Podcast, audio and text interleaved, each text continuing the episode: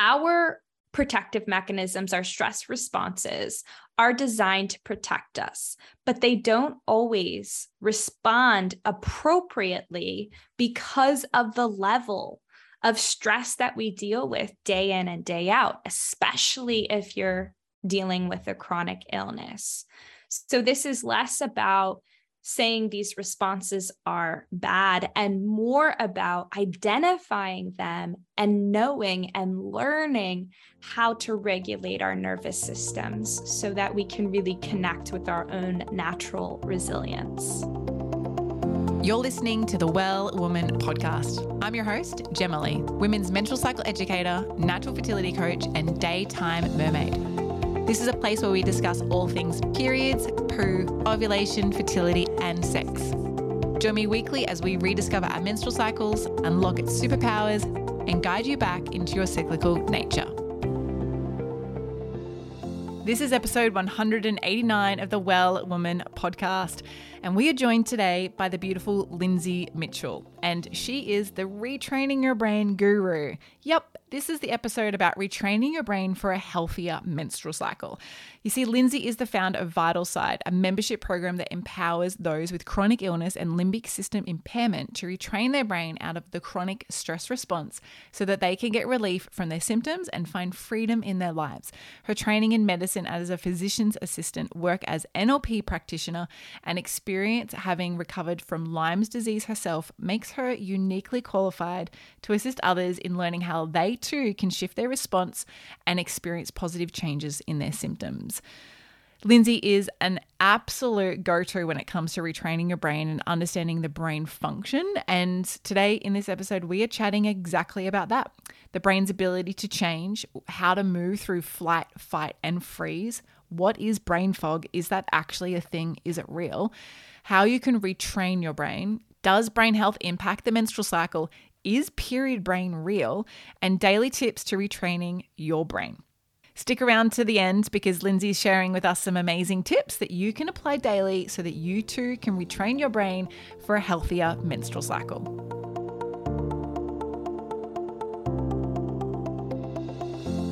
Lindsay, welcome to the Well Woman podcast. Thank you so much for having me. This is going to be such a juicy chat. We've just been chatting for 20 minutes before we even hit record. So I'm really excited that we finally hit record and that you're here. So tell us all what day of your cycle are you on and how are you checking in? How do you feel in this moment today? Yes. So I am on my third day of my cycle. So in this moment today, especially, I just feel grounded and really connected. Uh, which is great. I always give myself a lot of grace during this time. I slow down. That was really my intention this week was to just have that grace on myself, like for myself. Um, during this time to be able to slow down. I think a lot of business owners were always just submerged in this do more culture. So, especially during this time, I'm like, okay, what can I do to practice self care. Like I took the morning off to, you know, do my favorite self care activities and drink a lot of water and eat some good food. So I'm feeling pretty grounded today.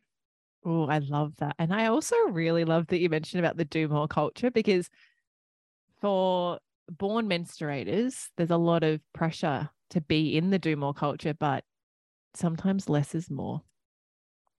Oh, absolutely. I think I mean, we'll talk more about this, but how I live my life just with intention. And I think a lot of times intention is taken away when we're in that do more culture because we're just checking things off the box, right? We're checking things off the to do list. And it's just when we do things with intention, I feel, you know, so much more um, connected to the things and purposeful when I do them. So Mm, juicy. I love that. Thank you.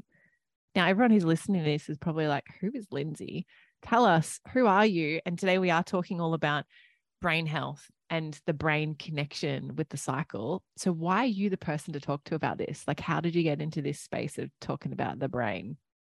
Yes. So, uh, the brain is such a beautiful, expansive topic.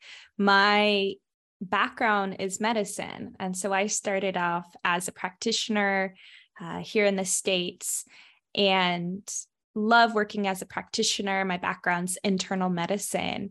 And then I ended up getting very sick with a chronic illness. So I was diagnosed with Lyme disease and some other viruses and um, infections, kind of those long term infections. And I had chronic pain, you know, fatigue, migraines, anxiety, hormonal dysregulation, like all of these symptoms kind of came up. it seemed to be overnight. And I know now it was a buildup over time. But the symptoms were really severe, stuff I had never experienced before. I had never experienced anxiety quite like this you know and and i was starting to be sensitive to foods and to chemicals and to things in my environment. So i had to stop working. I stopped my entire life and started to really seek help you know figure out okay what can i do to feel better?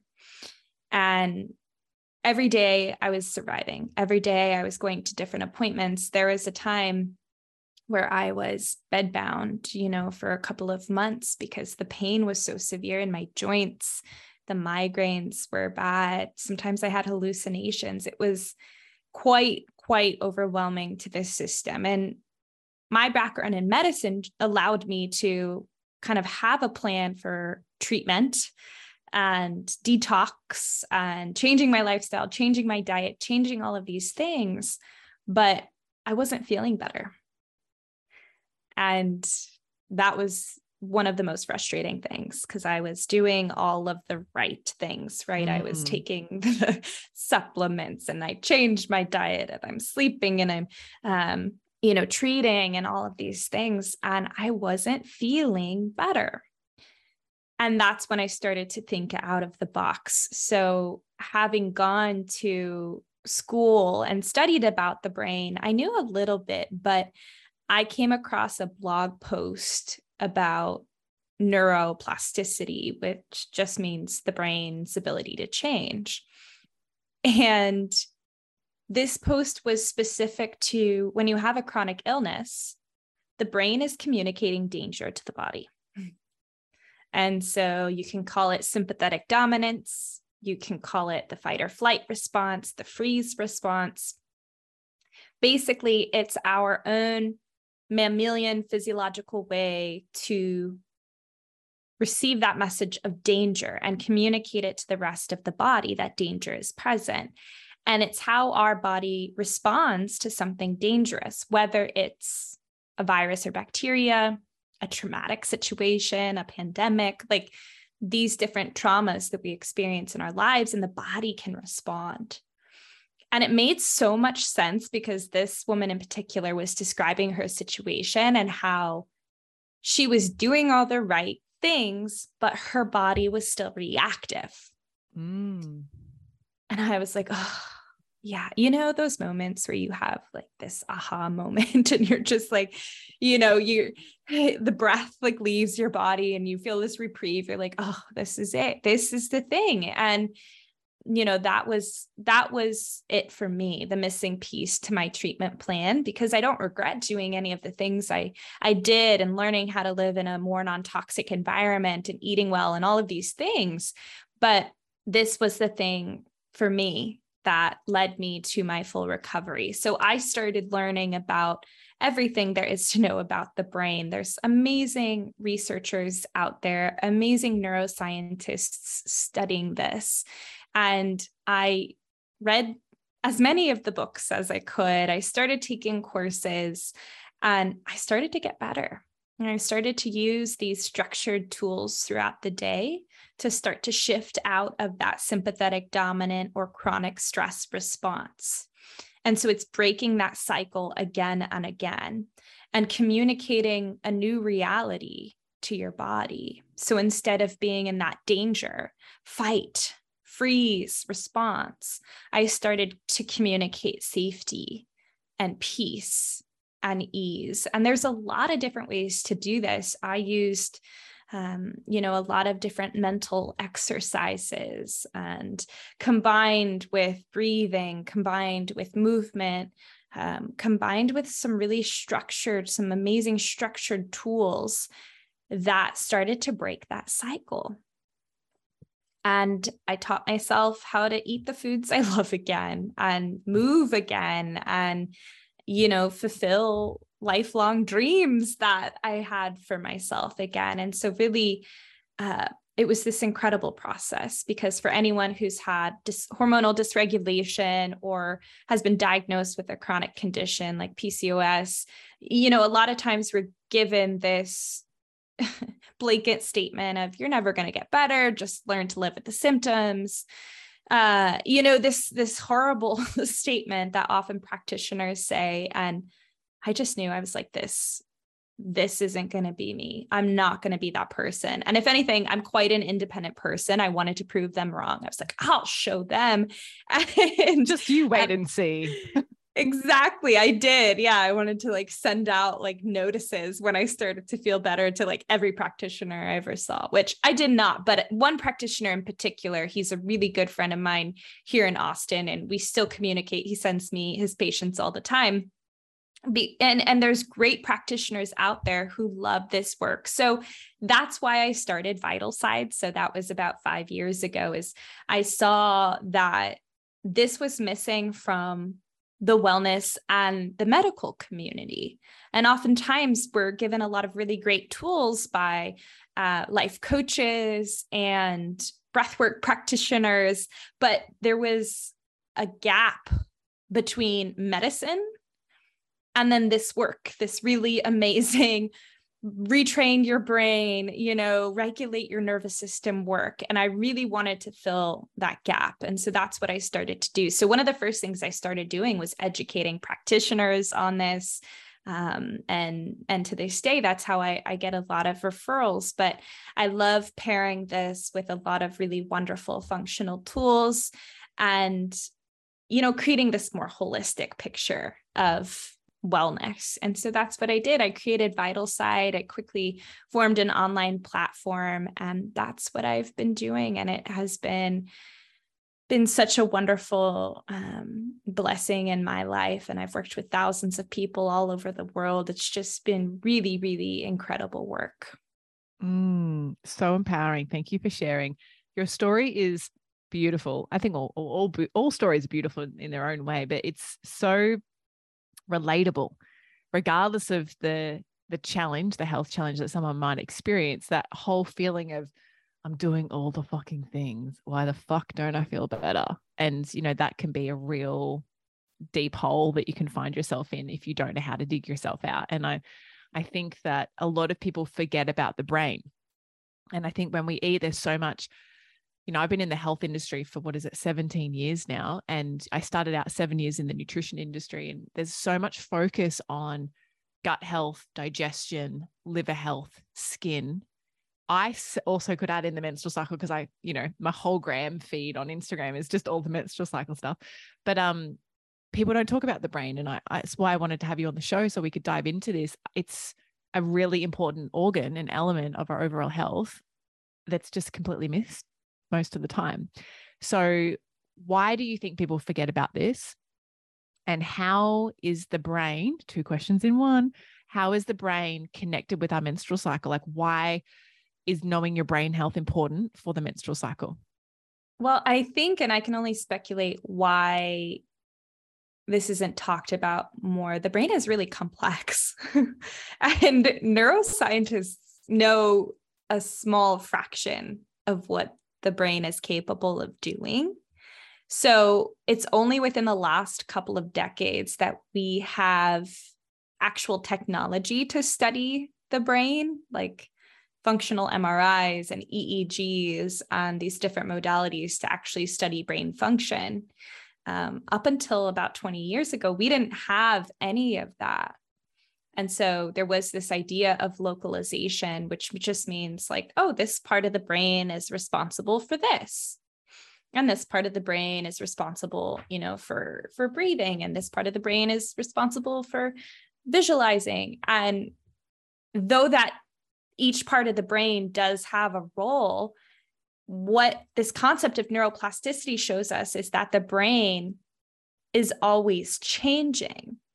And people who are born without parts of their brain actually are able to function in a semi normal way because the brain will change and say, oh, I am actually going to be responsible for that thing that this person wasn't born with. It's this beautiful organ that we know so, so little about. But the idea of localization was debunked and we started to study the brain understand that it changes understand that it changes with everything that we do the things we pay attention to the thoughts that we have um, the tv shows that we watch. Everything that we do impacts the brain. And i think it being so complex is one of the reasons why it's not talked about more but it's this control center for the body. And one thing, if, if you're taking away anything from this talk today, is really there is always a communication going on between the brain and the body. So even the person who's like gut health, gut health, gut health. Okay. Well, yeah, gut health is important. But you know, you look at the vagus nerve, which is the 10th cranial nerve, the longest nerve in the body that innervates all of these organ. It goes from the base of the brain all the way down to the gut. And this is a way that our brains and our guts can communicate. And thinking of that communication and okay when we actually take care of our gut we're making changes to the brain and vice versa. When we focus on brain health, we make changes to the gut, right? And there's a lot of information about the vagus nerve out there, stimulation of the vagus nerve. Yeah, that's it, a prime example of the gut brain connection. So you can't have one without the other. When we change our brain, we change other parts of the body because our brain communicates with other body parts through hormones, through neurotransmitters, right? So that's when now I can start talking about you know the menstrual cycle and the brain's role in the menstrual cycle. So so important. And you know i i like to to use this example because it's it, it's one that makes sense to a lot of people. So i'm going to use the example of experiencing the symptom of brain fog which is something a lot of us experience day to day great right? example So, yeah, okay, what happens when you have brain fog? So you're sluggish, you tune out, maybe you zone out. Um, one of the reasons why we may experience this symptom is because there's so much going on in our lives. We feel this sense of overwhelm, stress, and even danger. So it's like one of those times where you go to your computer first thing in the morning, maybe you had your coffee, you're all like, okay, let's go, let's do this. And you sit down at the computer and you look at your to do list and you've got like 30,000 things on there and you just can't do one of them. you're like, I can't even start this. Like, I can't even do this because I or, or you don't even know why. You maybe just start to zone out right? Or maybe do something else or scroll social media or something else. And so you're like and then you're like what what was i doing? Right? What was going on? So we pick up information from our environment and we are able to say and look at that to-do list and our brain says ooh this is dangerous. There's so much going on here. And so, what happens is we pick up information from our environment through our senses, right? Our sensory experiences. We read that, we're like, oh, stressful. Okay. So, you know, our body responds with that stress response. So, the hypothalamus says, okay, everyone, hypothalamus is in the middle of the brain that really communicates to the rest of the body and says, hey, there's danger present. we need to respond like there's danger present, go, go, go.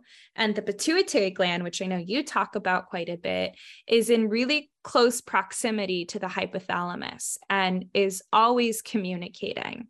So the pituitary gland we know is that hormone control center of the body.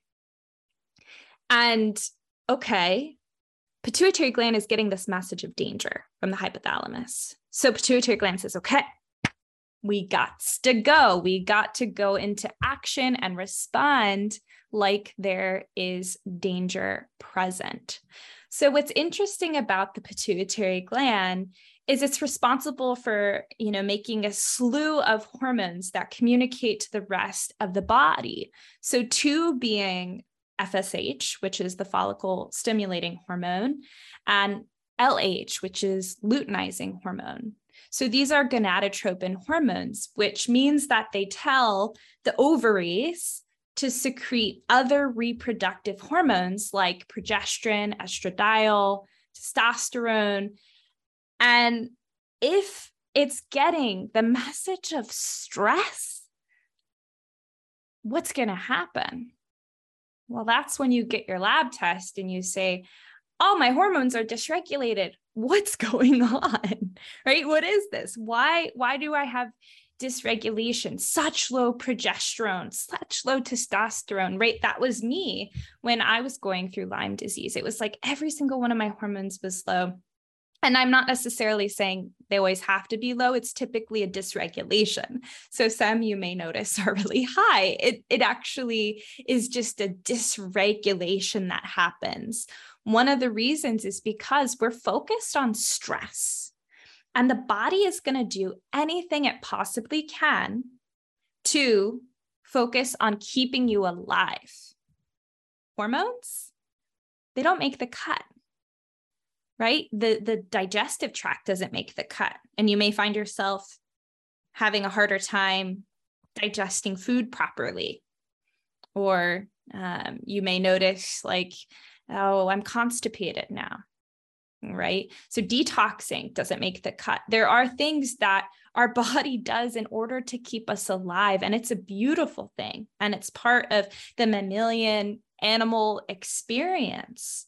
But what has happened in this day and age is we have those 30,000 things on our to-do list. We um, we we do things that stress us out all the time. We're surrounded by traumatic events and now we have more capability of watching traumatic events on social media, on TV, on all of these um, devices. Technology has um, just escalated so much. And our nervous systems and our brains have not changed that much. So now we are put into that stress response more often than not. And I hope that was a clear example of how the brain, you know, directly impacts the female reproductive cycle. And so what happens is hormones get dysregulated. Then, you know, okay, I'm late for my period, right? And then I get more PMS symptoms, right? And so then you experience the real, you know, tangible symptoms of that dysregulation that can be initiated by that stress response. Mm, it's so, I'm just like, uh huh, uh huh, uh huh, uh huh, listening to you. I love this so much, Lindsay. Um, I love that you mentioned about keeping you alive, something I'm always telling clients and I teach inside the Well Woman Academy is that yes, you're a reproducer. You know, we have the beautiful gift of conception and conceiving and growing a baby and growing an organ and then birthing the organ and birthing a baby and not dying. We have this beautiful gift, but your body wants to keep you alive. Like its number one goal is to keep you alive and do the things that your body requires to do to keep you alive. And if you're in a stress spot, res, res, blah blah blah. If you're in a stress response state, your body's not going to be like, can you look after a baby right now? It's going to say, no, actually, this is not the right situation to grow a baby or look after a baby. So it actually closes down that system slowly. And like you were saying, the delay of the hormones or the um, the dysregulation of hormones is such a big response that I actually have like labeled it as a stress cycle. And I teach this to our menstrual cycle coaches in their certification program that we now have clinical stress cycles in our menstrual cycle as a response to stress. And I think a lot of us think in the outside world that are just getting to know our menstrual cycle that, oh, it's just to do with the stuff around our hips, right? It's in our womb bowl. But your cycle is connected to so many different elements of your body and your overall health. And the brain is a really big one. Mm. Because without brain health and without functioning, like you said, hypothalamus and pituitary glands, you don't have optimal production of hormones and non-optimal production of hormones throws out your fertility when your fertility is thrown out you actually then throw out your period your period doesn't get thrown out first it's a ricochet mm-hmm. like a ripple effect like a you know dropping a, a stone or a, um, a rock in a pond and rippling across. It's not the start. So we have to go back to the start and the brain is one of those starting things. So thinking about it as a starting point how can we like tell us how we can support best those brain fog symptoms, those signs of overall stress on the body, that like the freeze, fight, flight responses? How can we notice those in our daily life? And then what could we do to support them? Yeah. So I want to point out too that brain fog is often the freeze response. And so it's sort of the freeze response disguised as this brain fogginess. And so the freeze response, again, it happens when we feel that sense of overwhelm. And the freeze response is the body's way of saying, This is so stressful. I think the best thing to do is tune out, zone out. It's not a conscious thought. A lot of people blame themselves for having these different stress responses. But I will point out stress responses were designed to protect you. Like, thank you, stress responses, for keeping me alive mm. because this is part of being a human, and an animal is dealing with these stress responses. So you may be listening and think, oh my goodness, I zone out all the time. I have brain fog, freeze response is bad. The freeze response, fight or flight, these responses were designed to keep us alive. And how we are kind of meant to experience them is toggling in and out of them throughout the day, and then accessing our parasympathetic rest and digest response when we need it right? And that's the time where we can like, oh, focus on the digestion and rest and recalibrate and regenerate and all of these things that that we're meant to do go to sleep and because there is so much going on. We tend to feel so much overwhelmed what often happens is we can't stay in these responses more often than not and be in this sympathetic dominant response and that's when it can have a detrimental impact on our health so if you're feeling like you're in one of these responses, maybe you're super anxious or you have a chronic condition or an autoimmune disease, and you're like, oh my gosh, I'm in these responses and it's so bad. Initially, they were designed to protect you. So, if you think that is you today, first of all, have a little bit of grace on yourself for this protection mechanism doing its mm-hmm. best, right? Doing its freaking best to trying to try to keep you alive. It doesn't mean that it's a bad response. It means that it needs some attention and a little bit of rewiring and retraining. So, first, become aware of these responses. What you can do is um, I don't love timers or alarm clocks. I actually I don't use one anymore and I wake up naturally every day, but for this exercise you'll need an alarm um, maybe on your phone. I like the chime if my phone is going to be ringing. It's always the chime. Um, if you have like a soothing alarm, I recommend playing that three times a day for about five days or even a week if you wanted to do it just set that alarm to go off multiple times throughout the day. So maybe 10 a.m., 1 a.m., 4 p.m. And when it goes off, just take a moment and check in. How am I feeling in this moment? What am I thinking about? And is this related to a stress response? So sometimes we don't always oftentimes we don't always catch ourselves in an anxious loop or in a stress cycle, that negative feedback loop. So it's often when we're experiencing anxiety, we're ruminating, we're spending time like, oh, I'm ruminating on, I don't know why I'm experiencing this. I don't know what's going on. And then the alarm goes off and you're like, oh, okay. What is, what am I thinking about right now? How do I feel? And is this related to a stress response? So having asking yourself these questions and it doesn't matter the answer. Sometimes your answer will be no and you can give yourself a little hug and move on. And sometimes your answer is yes i'm in a fight response. Then you can give yourself a little hug and move on. We're just getting a little bit of information. So by the end of that 5 days to a week then you can say you have this information about how your stress response is showing up in your life. And by the way, I will offer, you know, your listeners a free trial to my 7-day trial brain retraining course called Reset and this will walk you through this exercise but also give you some extra tools to use throughout the day if you're in that cycle of anxiety or whatever symptom it is. Um, so that's also an option. So I'm not leaving you high and dry here. But being able to come back to and identify those stress responses. So at the end of the week, you can identify your primary stress responses and start to recognize that it's there, that this is how I'm responding. Maybe your go to is freeze.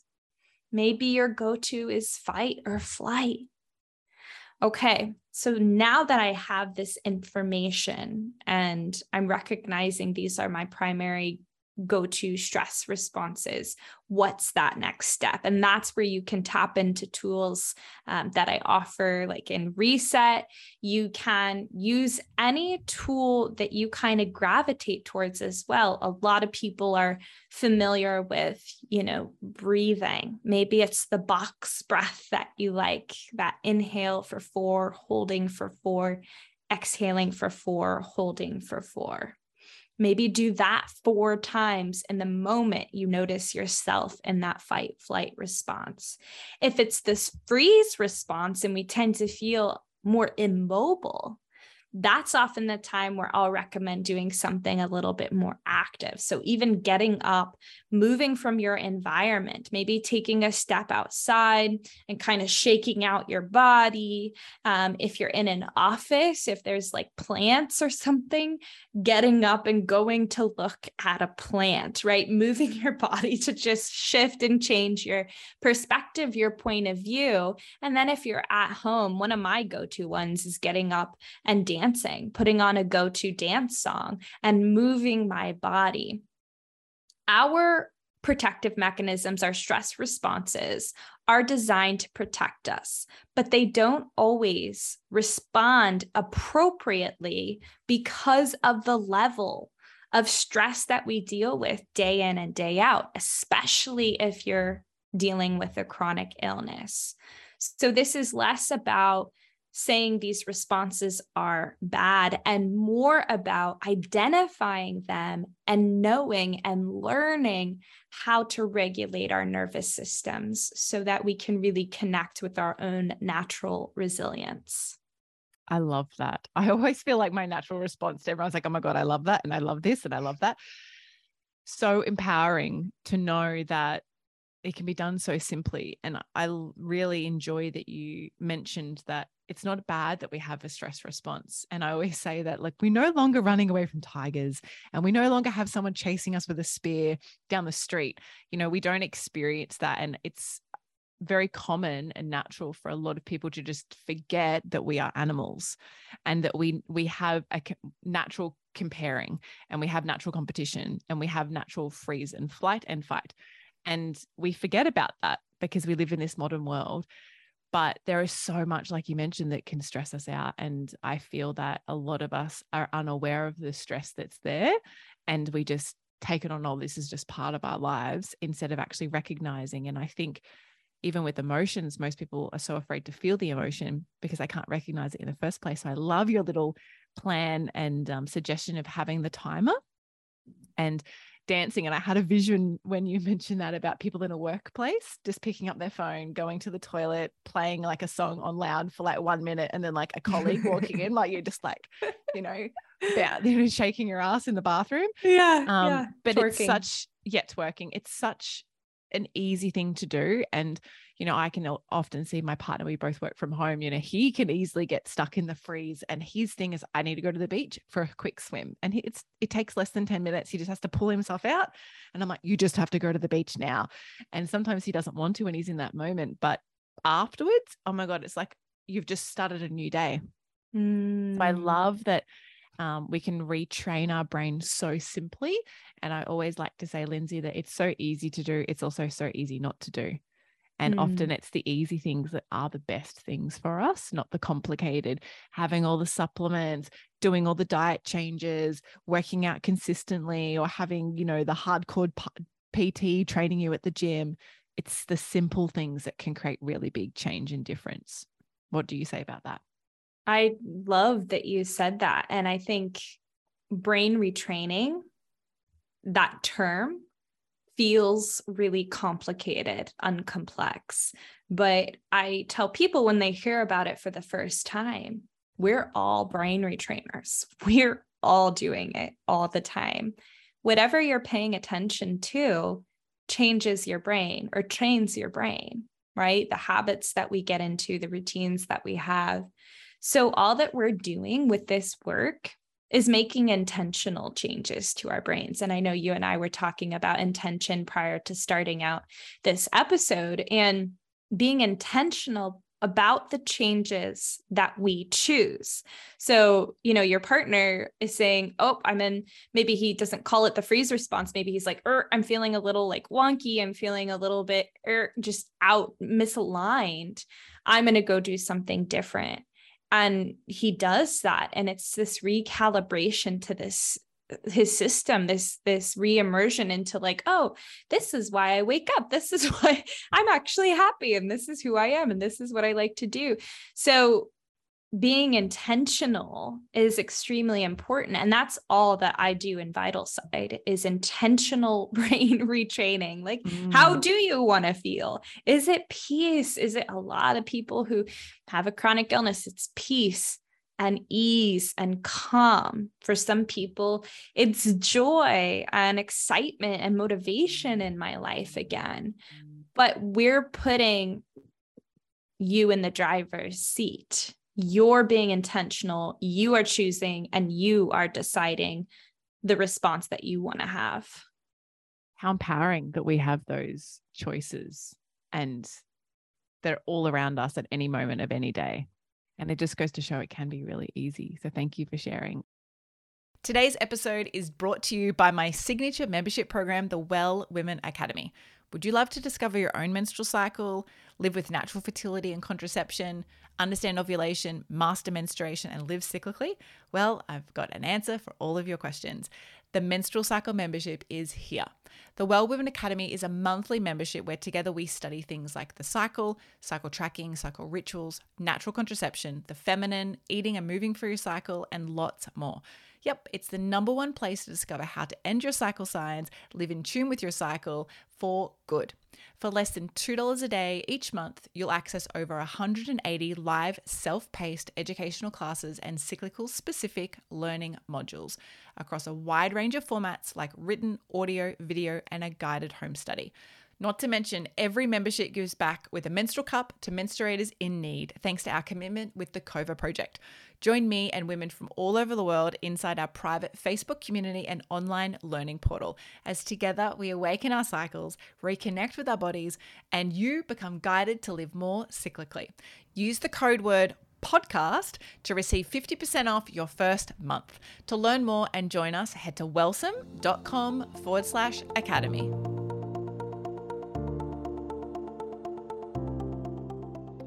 I wanted to ask you about period brain.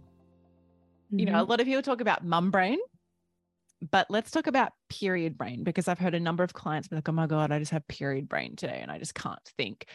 How does the brain impact our thought process, particularly when we're menstruating?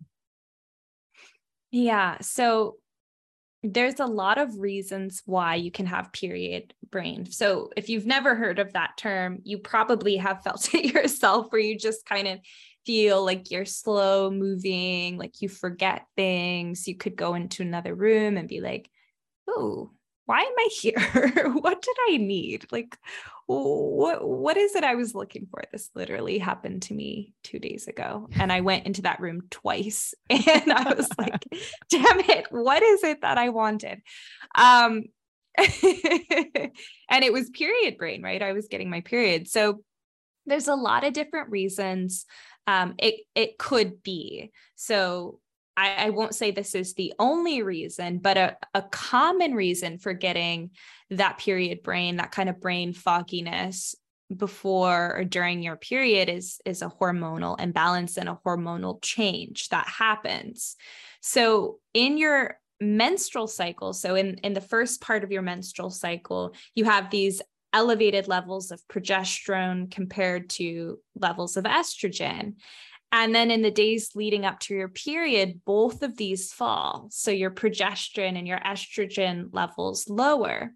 So this impacts other hormones and neurotransmitters, and it tends to lower levels of serotonin and increase levels of cortisol.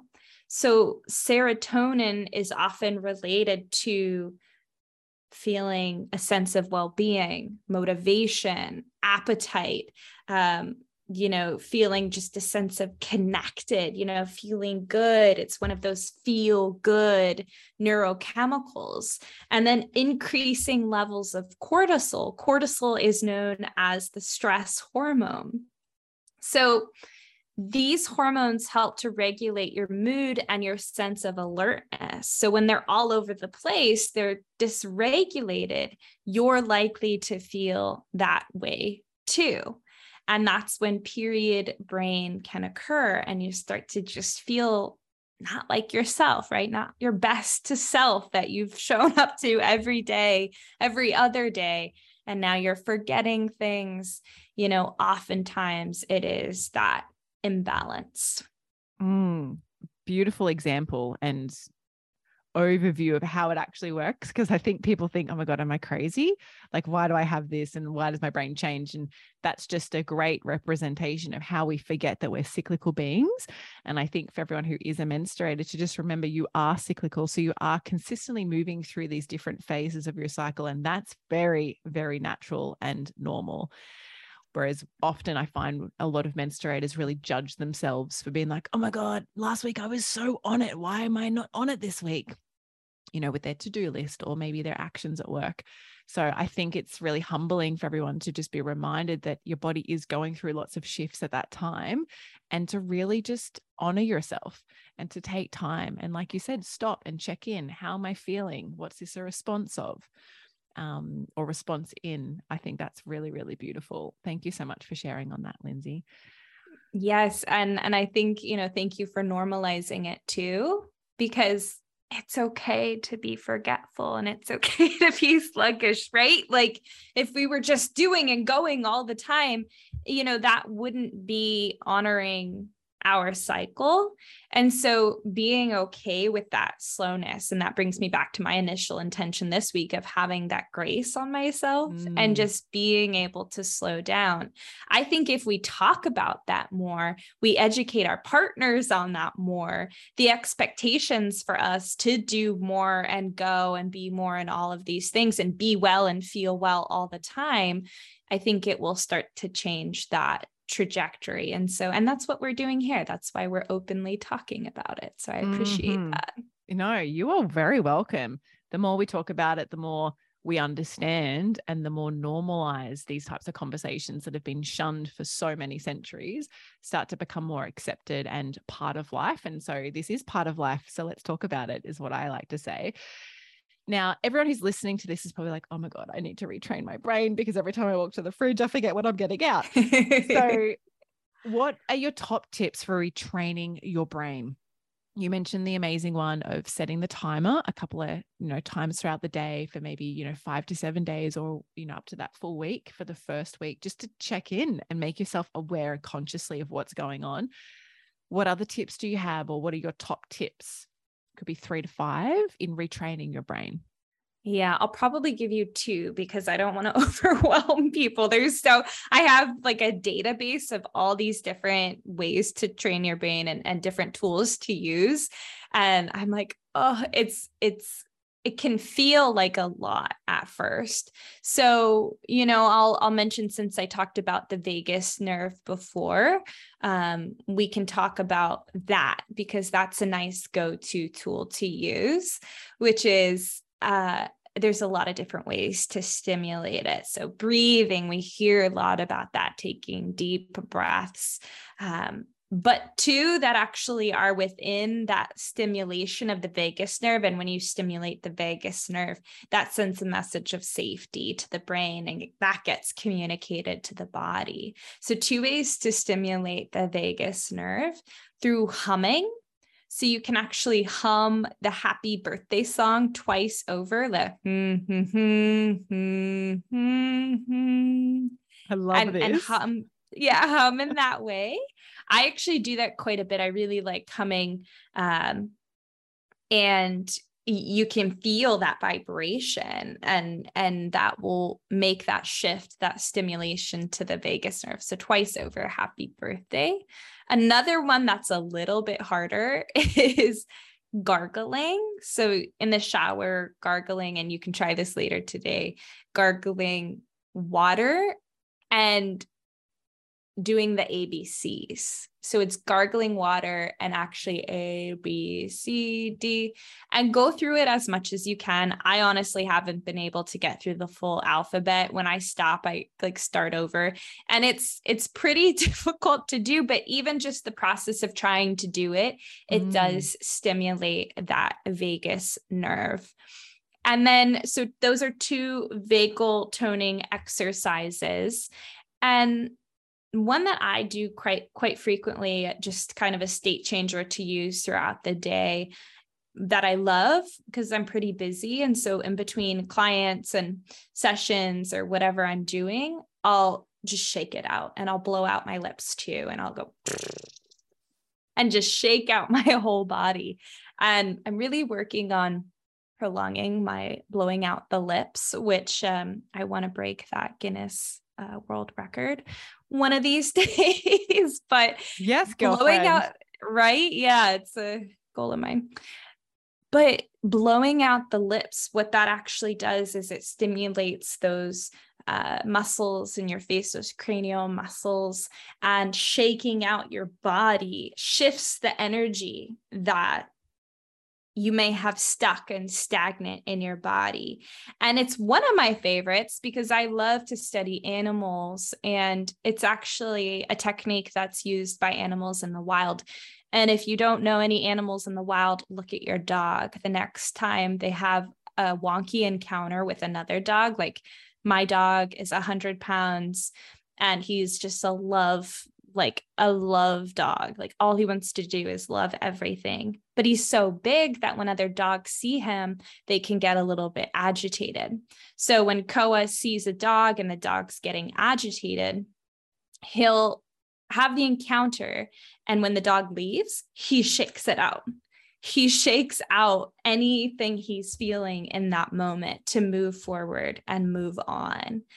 And animals have these techniques that they use to shift and change the way that they feel. And now that's what humans are doing. That's what we're doing is we're like adopting these tools that we actually innately naturally know, but perhaps have been disconnected from for some time. Mm, just remembering them and I think the dog analogy is fantastic. Birds do it too. You know, I, I always think of ducks yeah. swimming around and they have a little confrontation and they just like flap their wings and like, fine, I'll swim away. And then they just swim off in their own direction. Um, such easy little things we can all do at any time of the day. Um, the blowing of the lips, I'm definitely going to work on that because I've not actually thought about blowing my lips in that way whilst dancing, but I definitely do the whole dance and shake it off. um, and the humming is fantastic in um, Ayurvedic, I guess, or one of the Ayurvedic um, methods of pranayama breathing practices is humming, and you block your ears. and mm-hmm. um, the bumblebee hum. And I love doing that. It's so like awakening for the brain, I feel. Um, I went through a phase where I did that every morning. It was like my favorite thing to do on the beach before I went for a swim. And um, I think when it comes to the breath and all these practices, one of the best things is we have the the, the oh, I can't talk today the availability to do them right now. Like you mm-hmm. don't need other things. You don't have to buy a device to do this. You don't have to download something to be able to do it. You can literally do it at any time. Maybe you need some water to gargle. um, but everything else we can really just do instantly. And so it's it provides no excuses because everybody can do this. And that's what I love about really simple tips in cha- making great, great change in our body and our health is that it doesn't have to cost you an arm and a leg or half a kidney. You know, we can just get started in making a good change for our long term health instantly. So, fantastic tips. Thank you. Yeah, yeah, you're welcome. And it, it just reminds me of like when I was going through my healing journey. You know, you're sitting, you're doing ozone therapy, you've changed your diet, you're scarfing down these supplements, you're, you know, getting IV, you know, infusions. And what was so important to me when I found out all about brain retraining and nervous system regulation was being able to do it at home and being an active part of my healing. And, you know, I know that is part of like Ayurveda, that's part of a lot of different um, uh, modalities and, and um, you know different types of medicine that's used out there. But a lot of times in western medicine you are not you are not an active player in your healing journey. And being an active player in that you know transformed my whole life and it's it's wonderful to be able to come home use the tools continue to heal and then you know again be in that driver's seat of your own healing mm, beautiful summary of you are an active player in your healing journey such a powerful line, really powerful. Now, earlier you mentioned about the reset that you run. Um, tell us where can we find out about that? Where can we learn about it? And what's the best platform to connect with you on? How can people connect with you who are listening to this? Yes, I will give you that link to reset so that you can offer it to your listeners. So I imagine it'll be in your show notes. mm-hmm. It will be. It will be. And uh yeah, so reset is a great place to start. So I'll offer that 7-day free trial to brain retraining and it's just literally 7 days, 7 videos, all 7 minutes or less. So it can be the first thing that you do in the morning and I give you a quick little tool to use throughout the day so you can schedule it like one to three times throughout the day and they're all very very tangible simple tools that you can use and that's a that's a great place to start when it comes to brain retraining because again it can feel overwhelming but it doesn't have to be and then you can find me on Instagram at my vital side. I offer a lot of really great free resources there, and that is linked to my website, vital-side.com where you can learn more about working with me, becoming a member. We've got group sessions. I offer private sessions for members. So there's just a lot of really great stuff on the website.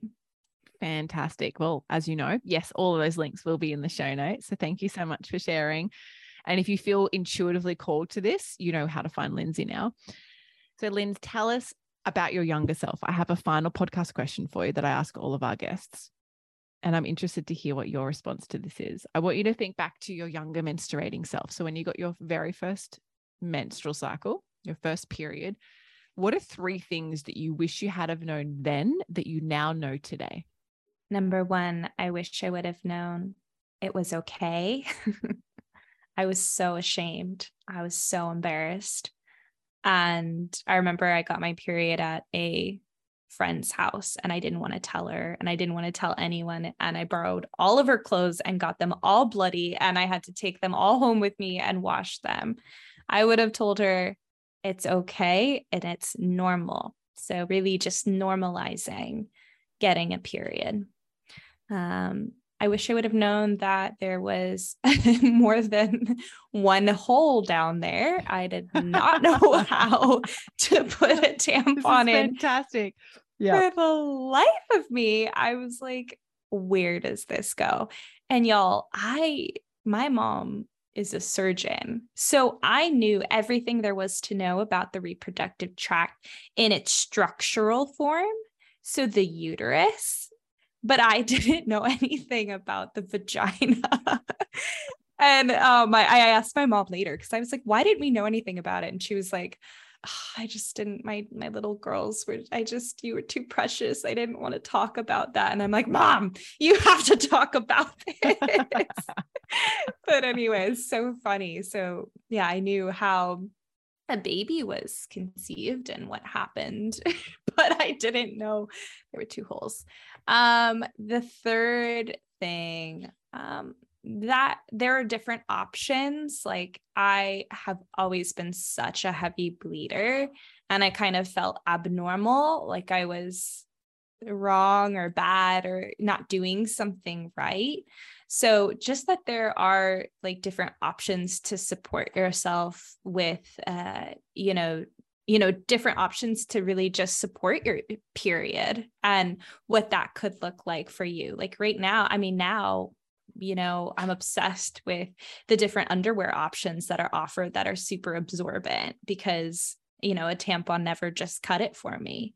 So, especially now in this day and age, having those different options, I think is so beautiful and really important. So, um, yeah, those are my three. Oh, so beautiful. I really love that you said there's more than one hole down there. And we are very fortunate that the era that we're living in right now, there are so many options. And whilst a lot of the options were developed a long time ago, it's taken such a long time for them to come out into the public eye and be talked about openly. And so I think yeah. that we've just made such big drastic changes in the last couple of decades around the menstrual movement and it's really empowering for a lot of future menstruators. So thank you for sharing your younger three tips and thank you so much for being here on this episode and joining us and sharing all the things we need to know about our brain health and retraining our brains and really getting to understand the importance of the brain. Wonderful. Thank you so much. This was a great conversation Thank you so much for tuning into every episode of the Well Woman podcast. For everything we mention in today's episode, you can find this in the show notes over at wellsome.com forward slash podcast. If this episode excited you, please hit follow on Spotify, which means all of my episodes will pop up in your feed weekly so you never miss a weekly drop. I'd love you to leave a review on Apple Podcasts too. Love this episode? Come and follow me over on Instagram at wellsome underscore Jemalee. Say hi and share what you've taken away from this episode with me. Now, is there a bestie, sister, or a friend who you know who might be fed up, frustrated, and confused with their cycles? Are they ready to join you in awakening their cyclical essence too? Well, take a screenshot of this podcast episode, share it on your socials, email it, text it, or any way you need to get it to them. So together we can all live in flow, harmony, and balance with our cycles. Now, until next time, beautiful, get connected, listen to your body, and remember body confidence all begins with living in tune with your menstrual cycle.